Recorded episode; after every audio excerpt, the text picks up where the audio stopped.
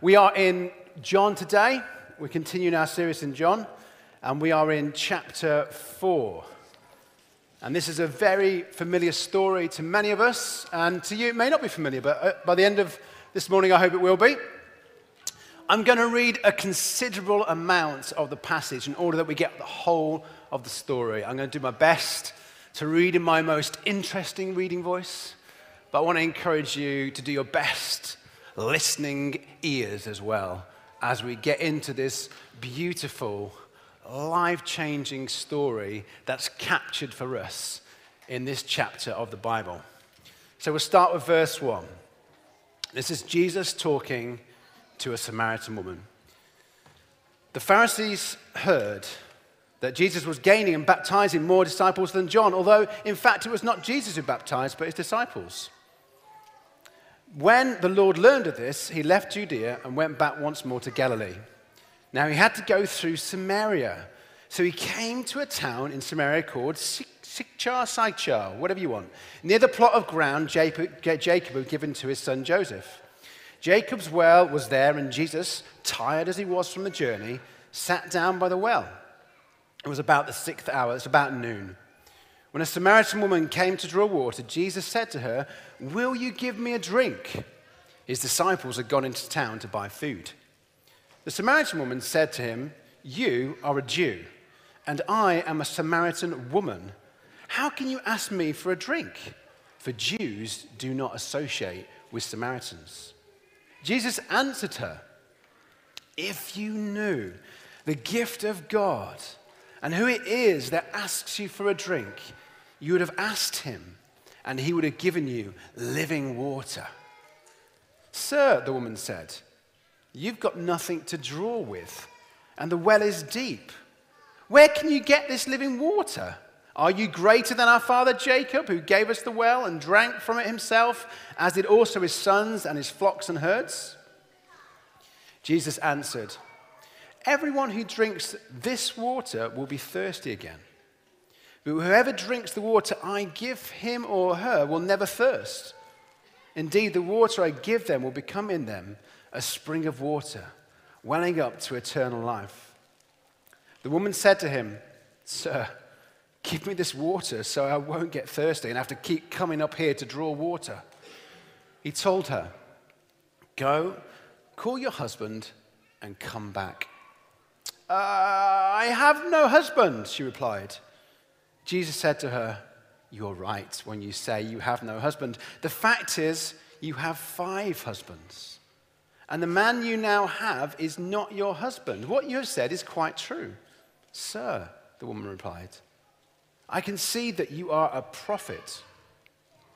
Our fathers worshipped on this mountain, but you Jews claim that the place where we must worship is in Jerusalem. Jesus declared, Believe me, woman. A time is coming when you will worship the Father neither on this mountain nor in Jerusalem. You Samaritans worship what you do not know. We worship what we do know, for salvation is from the Jews. Yet, a time is coming and has now come when the true worshippers will worship the Father in spirit and truth, for they are the kind of worshippers the Father seeks. God is spirit. And his worshippers must worship in spirit and in truth. The woman said, I know that the Messiah, called the Christ, is coming. When he comes, he will explain everything to us. Then Jesus declared, I who speak to you am he. Just then, his disciples returned and they were surprised to find him talking with a woman. But no one asked, What do you want? or why are you talking to her? Then, leaving a water jar, the woman went back to the town and said to the people, Come, see a man who told me everything I ever did. Could this be the Christ? They came out of the town and made their way towards him. Meanwhile, his disciples urged him, Rabbi, which means teacher, eat something. But he said to them, I have food to eat that you know nothing about. Then his disciples said to each other, Could someone have brought him food? My food, said Jesus, is to do the will of him who sent me and to finish his work. Do you not say, Four months more and then the harvest? I tell you, open your eyes and look at the fields. They are ripe for harvest. Even now the reaper draws his wages. Even now he harvests the crop for eternal life, so that the sower and the reaper may be glad together. Thus the saying, One sows and another reaps is true. I sent you to reap what, others, what you have not worked for. Others have done the hard work and you've reaped the benefits of their labor. Many of the Samaritans from that town believed in him because of the woman's testimony. He told me everything I ever did. So when the Samaritans came to him, they urged him to stay with them, and he stayed two days.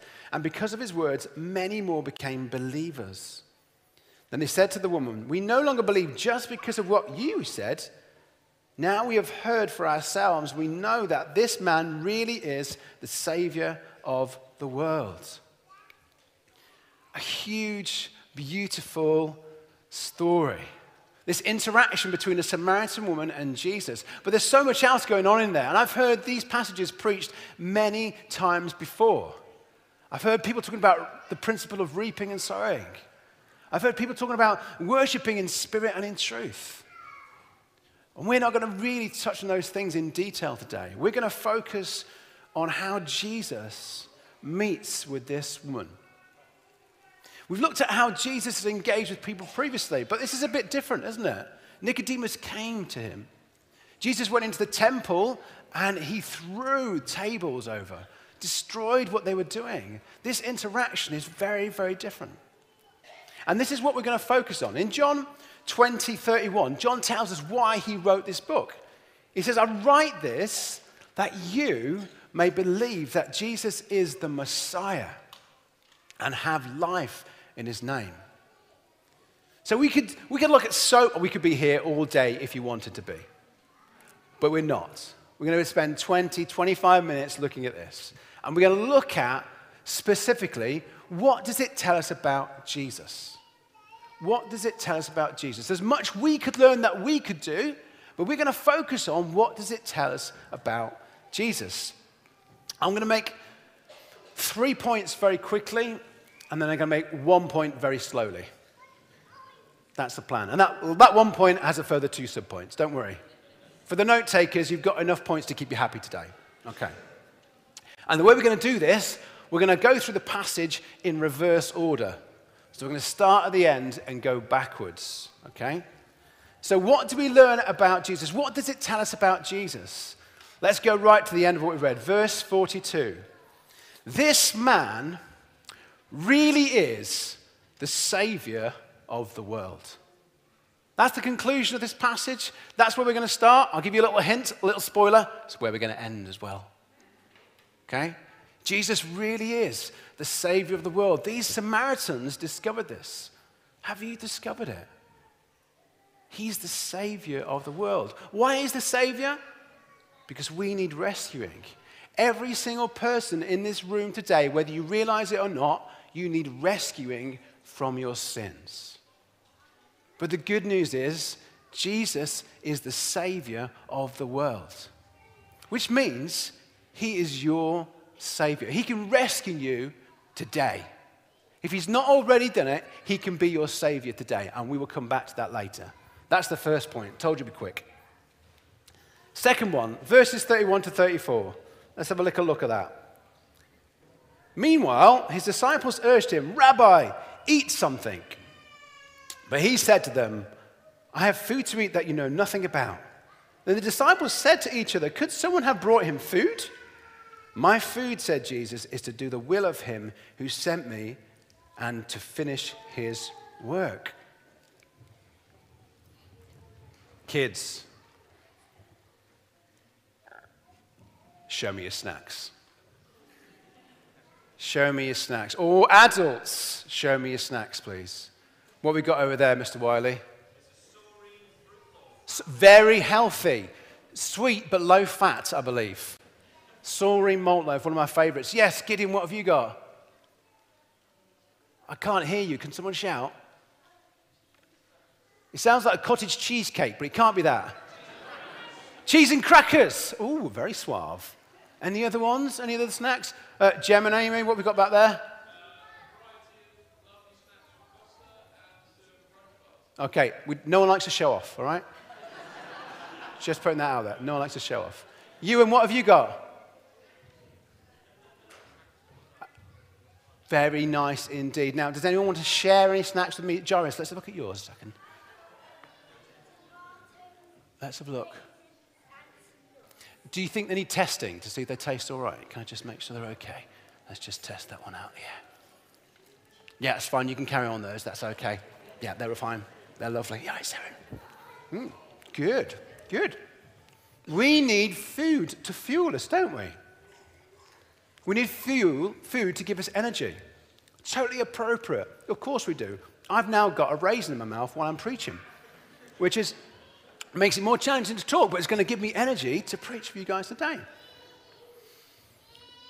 There are times in our household, exactly five minutes before tea time, always five minutes before tea time, when this happens. and what's happened is, I don't know, there's a cushion out of place. Maybe a door's closed. Maybe there's a bit of fluff on someone's nose. It can be anything, anything small and insignificant. The issue is not the fluff or the door or the cushion. The issue is this there's no food in their tummy. And 20 minutes later after tea, this is the situation. I'm so happy. Life completely changes. Now, that's just my personal story. That's what happens to me. Sometimes it's with the kids as well. But that's how we're built, isn't it? There's lots of blokes here going, Yeah, I get you. I know what you're talking about. Sunday after the meeting, wives, particularly the blokes, you get back home and they're grunt bags, aren't they? Give them some food and make them happy. Or bring food with you. Or, this is my Sunday morning strategy double breakfast. Double breakfast. The amount you normally have, double it. You get through the meeting with more energy and more verve, which is why I'm so sprightly this morning. Triple breakfast this morning because I'm preaching. Very exciting. Chocolate brioche, croissant, and cereal in the back of the net. But Jesus says this My food is to do the will of him who sent me and finish his work. He's saying this I am fueled by, I am energized by something more than food. He's on his lunch break. Jesus is on, it's, it's 12 noon. He sent the disciples into town. He's on his lunch break, and what is he doing? Bringing the kingdom of God to a Samaritan woman. My food is to do the will of God. That's the whole reason he came to fulfill the will of the Father, to become the Savior of the world. He's interested in food, I'm sure he is, but he's saying this there's something else that fuels me, there's something else that's more important to me doing the will of the Father. This is our Savior. He dedicates himself to the will of the Father, he commits himself to the purpose of him coming to earth. We're going to celebrate the incarnation at Christmas. Why did Jesus come? To rescue us and to save us. That's his food. That's his fuel. And our focus this morning is, you know, what, does, what do we learn about Jesus, but for us here? Let's just switch it round for a second. What's your motivation? What's your fuel? On entering the wedding reception for Will and Jessica's wedding celebration, we were greeted by a lovely lady who's so happy, so smiling. And within three seconds, somehow we got into this conversation about what really motivates you, what fuels you. And she said, she thought really long and hard, she went, cake. We're not motivated, well, we are motivated by cake, let's be honest. Cake is a really good motivation factor. We're motivated by Him.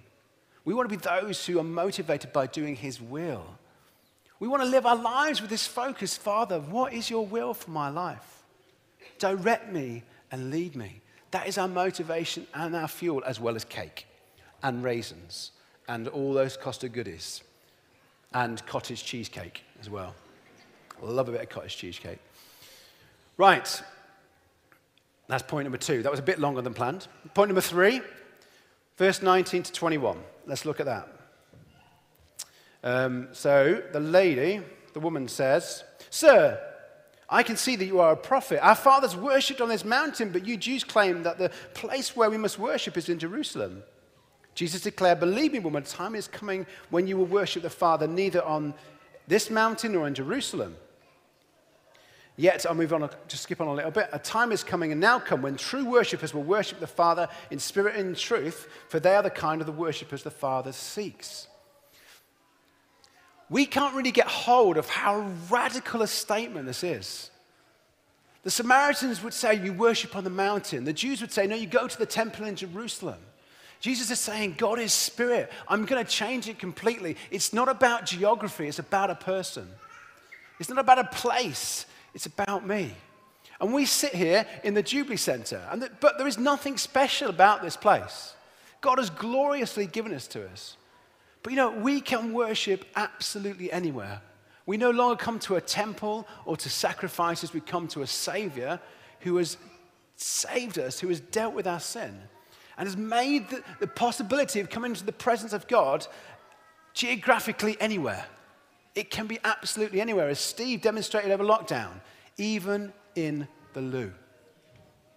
God can meet with us. He's radically changing worship. It's not about places or sacrifice, it's about spirit and truth. It's about your heart, it's about your mind, it's about your attitude, it's about a person, it's about Jesus. Okay, I want to move on to our main point for this morning. How, what else do we learn about Jesus? What else do we get hold of? He's the Savior. He's fueled by doing the Father's will. He's radically changed worship. Well, let's look at this specific interaction in verse 16.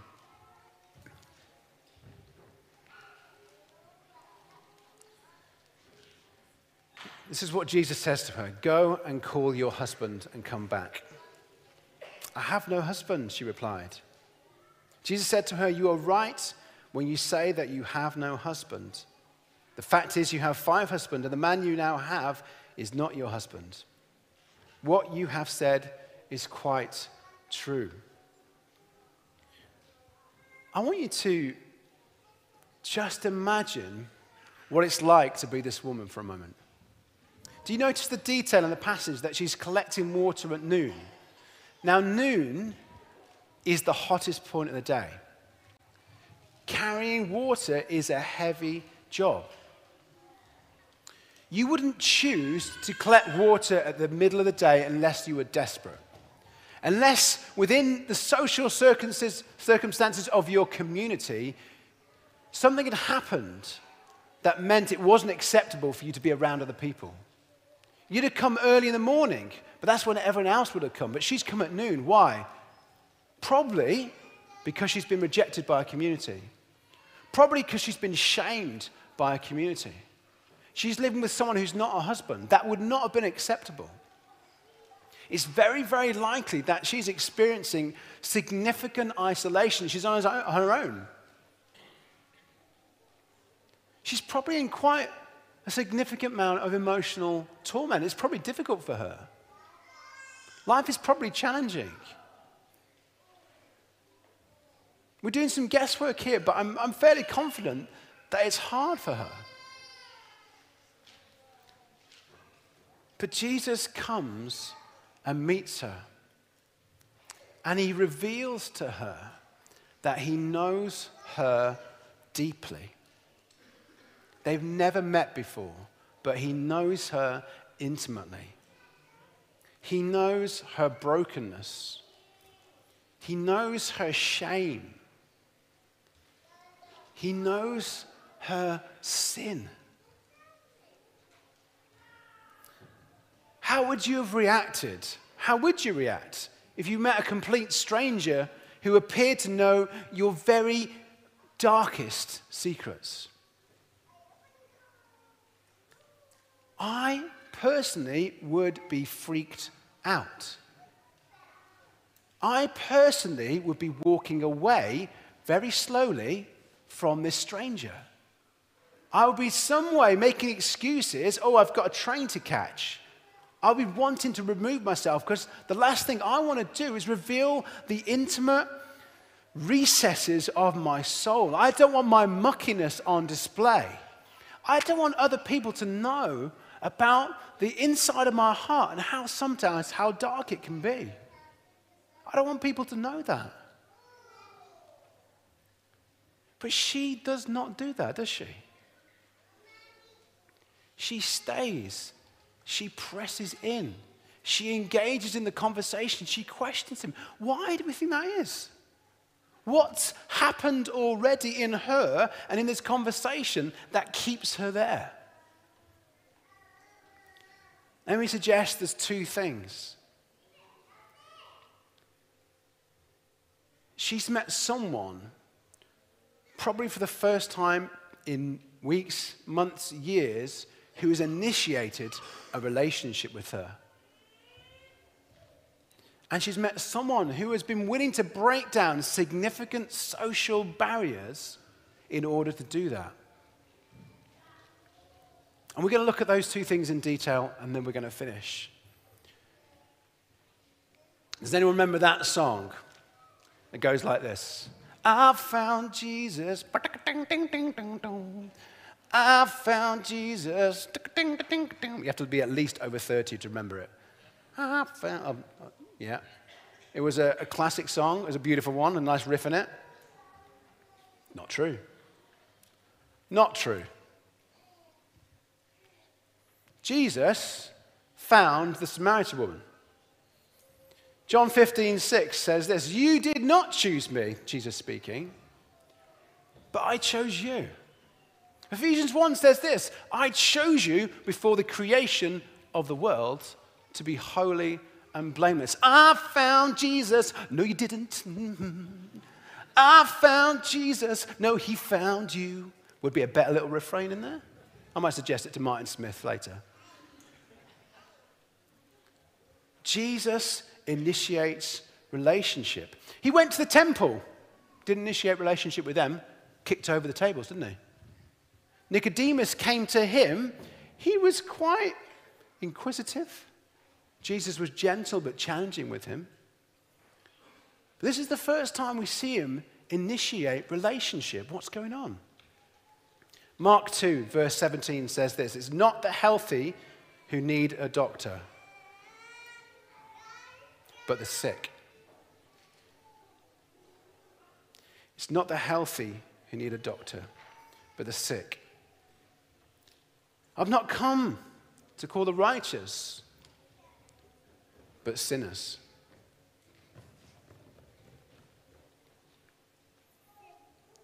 Jesus, fueled by doing the Father's will, he's going to the sick and the shamed and the sinful and the brokenhearted and the ones harboring darkness in their hearts, the ones full of shame but want to know Him.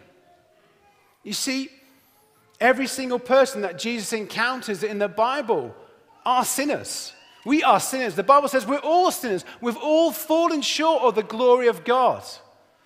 But Jesus his heart is for those who recognize that. In some sense, there's no problem being a sinner as long as you admit it. But if you're a sinner and don't, then Jesus is less interested in you, or Jesus is less welcoming to you. If you're a sinner and accept it, his arms are open wide. Those are the people that he comes to. He comes to the Samaritan woman full of shame, with a checkered past that we've just touched on. And he initiates relationship with her because she's a sinner who wants to know God. She's a sinner who accepts who she is. She tries to hide it, I have no husband, but then admits it, yes, that's right. He's initiated relationship with her knowing full well who she is.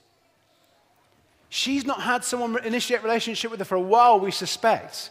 But this stranger, knowing the full extent of her sin, has started relationship with her. She's not recoiling, she's not coming back because there's something intriguing about this person. There's something different about this person. She's looking into the eyes of someone who's loving her in a way that she's never been loved before.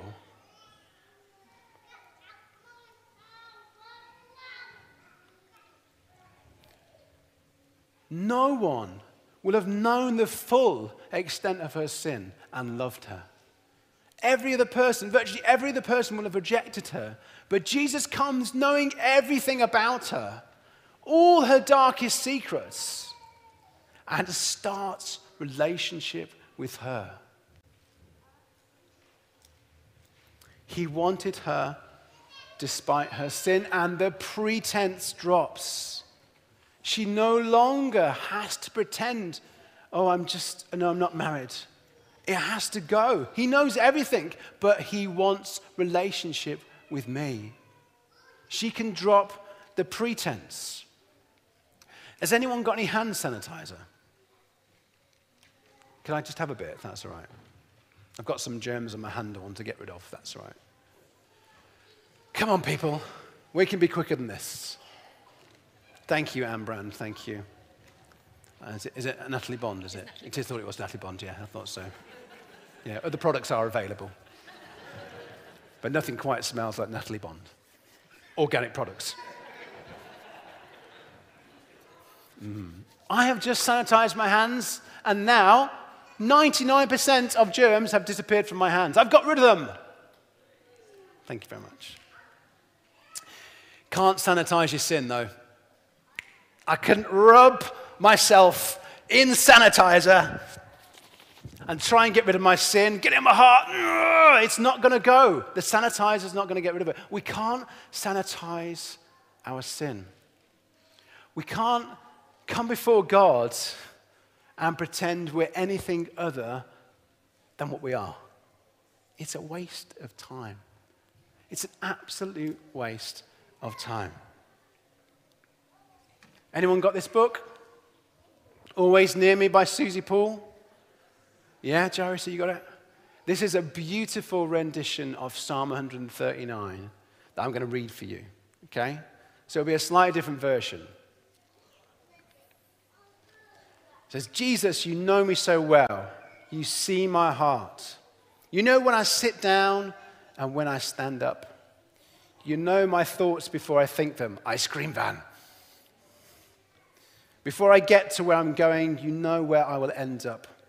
Just like the wind, you're all around me, and it's very hard to understand. Where can I hide from you? If I go into space, you're there. If I go into the bottom of the sea, you'll find me there too, because you're everywhere. Not even the darkness can hide me. To you, daytime and nighttime are just the same. You made every part of me and watched me as I grew in my mummy's tummy. Before the world was made, you decided how I would look. I'm made in a wonderful and amazing way. I jump for joy because of what you have done.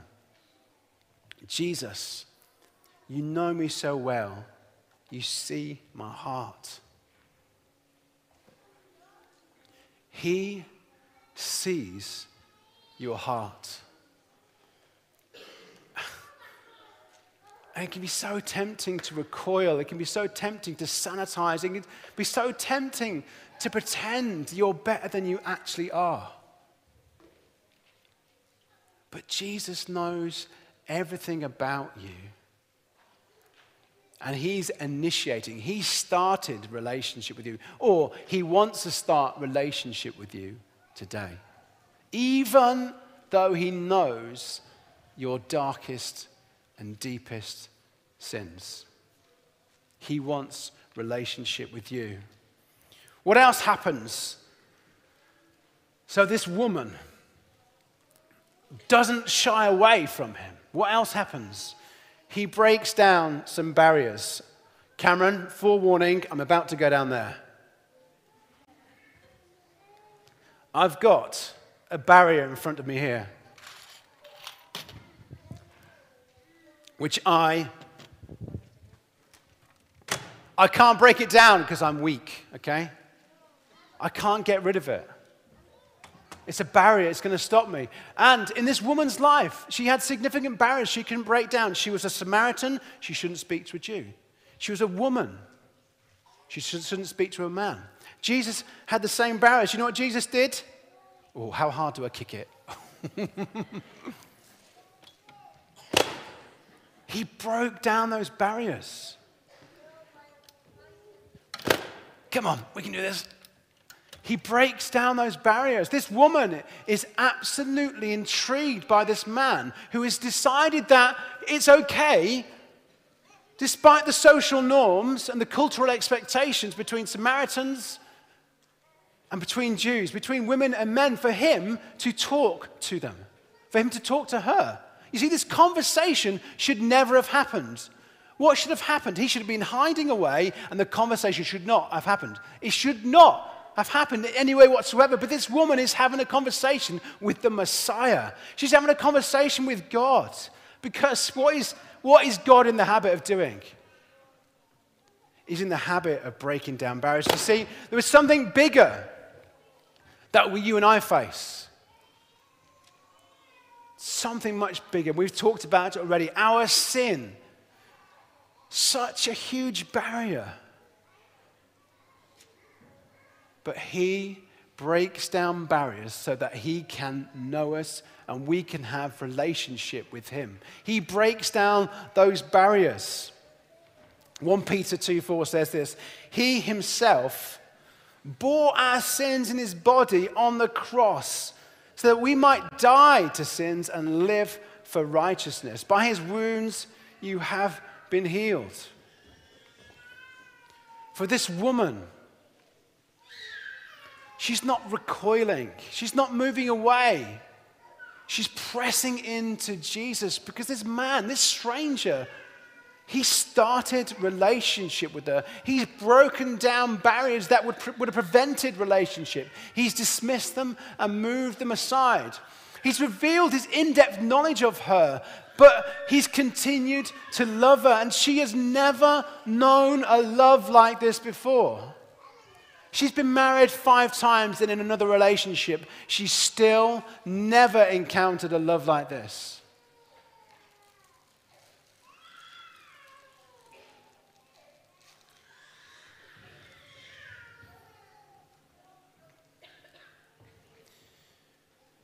Now, in my notes here, I've got a Bible reference and I'm struggling to find it.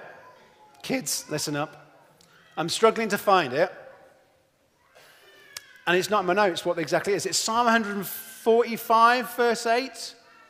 Psalm 145, verse 8. Does anyone know that off by heart? Does anyone, do anyone come and tell us what it is? Anyone who's memorized that recently? Anna, do you want to come?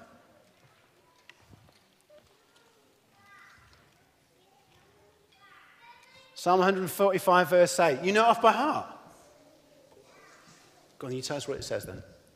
The Lord is gracious and compassionate, slow to anger and rich in love. Psalm 145, verse 8. Fantastic. Thank you very much.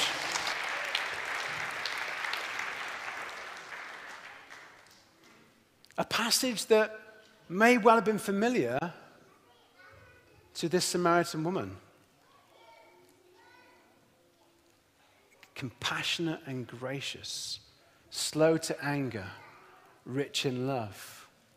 I like to think, as this woman's having this conversation with Jesus, she initially thinks it's a prophet. And then she comes to discover this the God that I read about is here. This God of compassion and grace, He's here.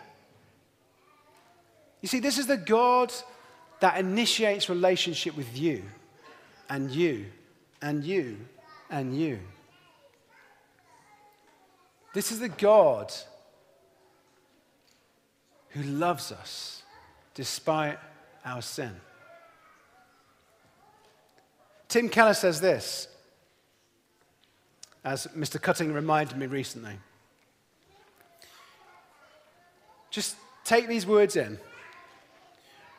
We are more sinful and flawed in ourselves than we ever dared believe. We love to sanitize ourselves. We love to dress ourselves up. We like to think of ourselves better than we are. Even the Samaritan woman probably hid her sin.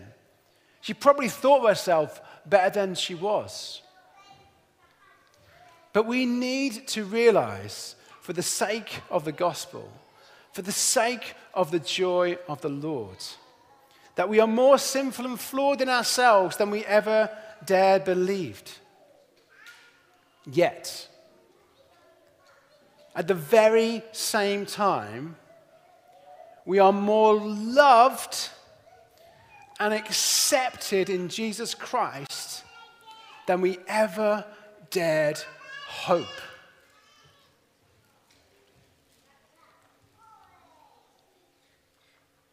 You see, if, if we like to think of ourselves better than we are, we do the gospel a disservice. If we sanitize ourselves or try and brush ourselves up or try and hide our sin from ourselves and from God, we're not allowing ourselves to feel the full weight of the gospel and to know the full love of Jesus for us. If we pretend we're better than we are, that we don't allow Jesus to show how good he really is. This woman encounters Jesus at a well, and her life is totally changed. She allows herself, and we must allow ourselves to appreciate the depth of our depravity. We need to be totally honest in order to know that we're totally loved. We're not to recoil and step back when He reveals sin. We can be happy.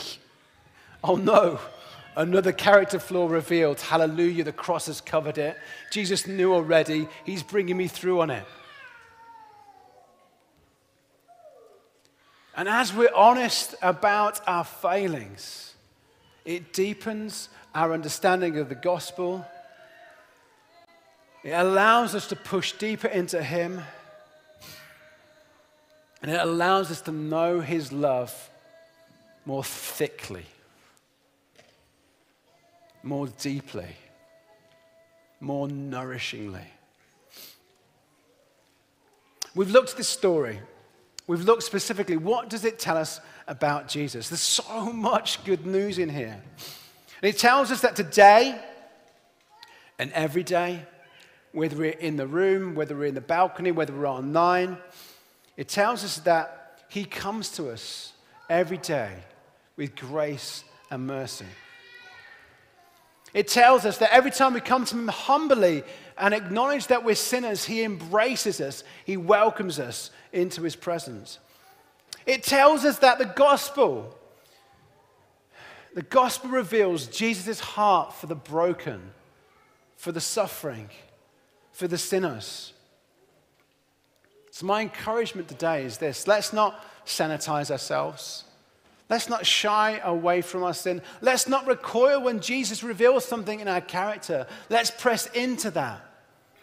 Because as we do, as we're honest about it with ourselves and our God, we can more fully know His love and more fully know Him.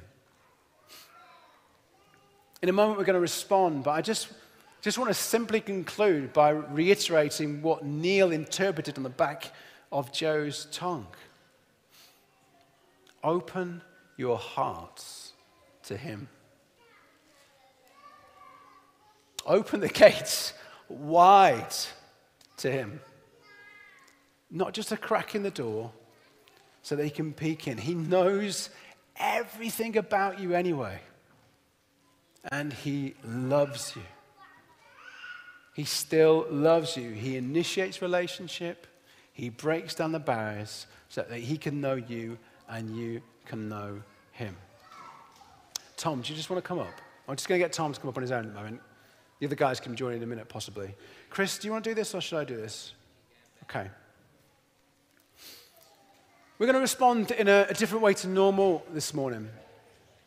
Um, Tom's going to sing over us. He's going to sing to us a specific song that's going to help us to respond to this. The words will be on the screen, so you can sing along if you want. But it's a song that encourages us to drop pretense, to drop facade. And it's a song that encourages us to know his love for us. So I'm going to I'm gonna let Tom sing that to us. I'm going to let you engage with God in this moment. And then we're going to see what else he wants to do this morning. I know there's some contributions that didn't get to come out earlier on. That might be a time to do that. But for the moment, Tom's going to, Tom's going to sing this through a couple of times. And we're going to engage with him.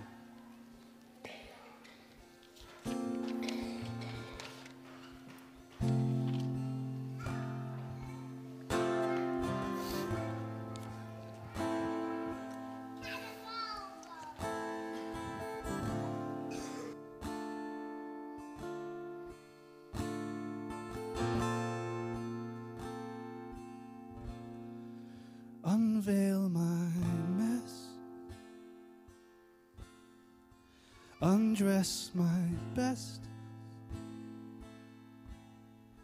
I won't defend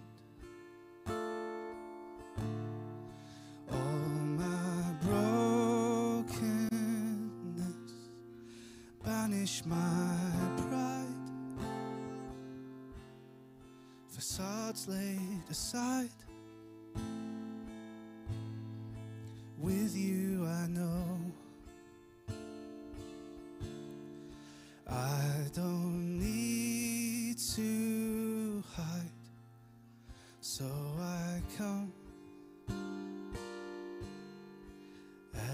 I am. Search me, know me, test me and show me my flaws, my fails, my fragile frame.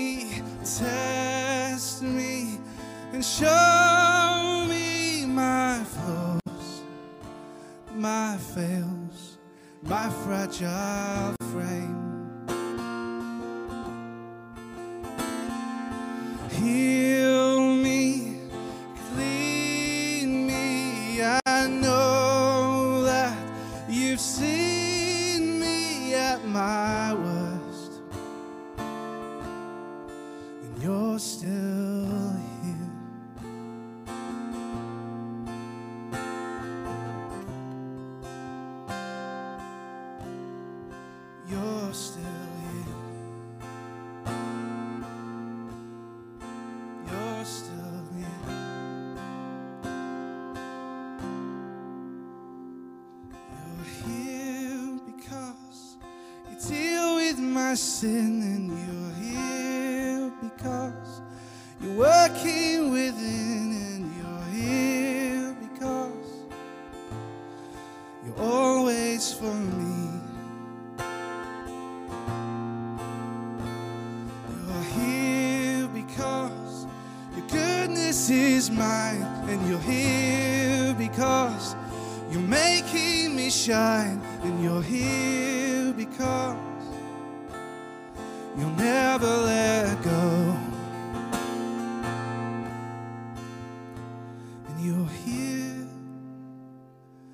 love me again, and you're here to loosen the chains, and you're here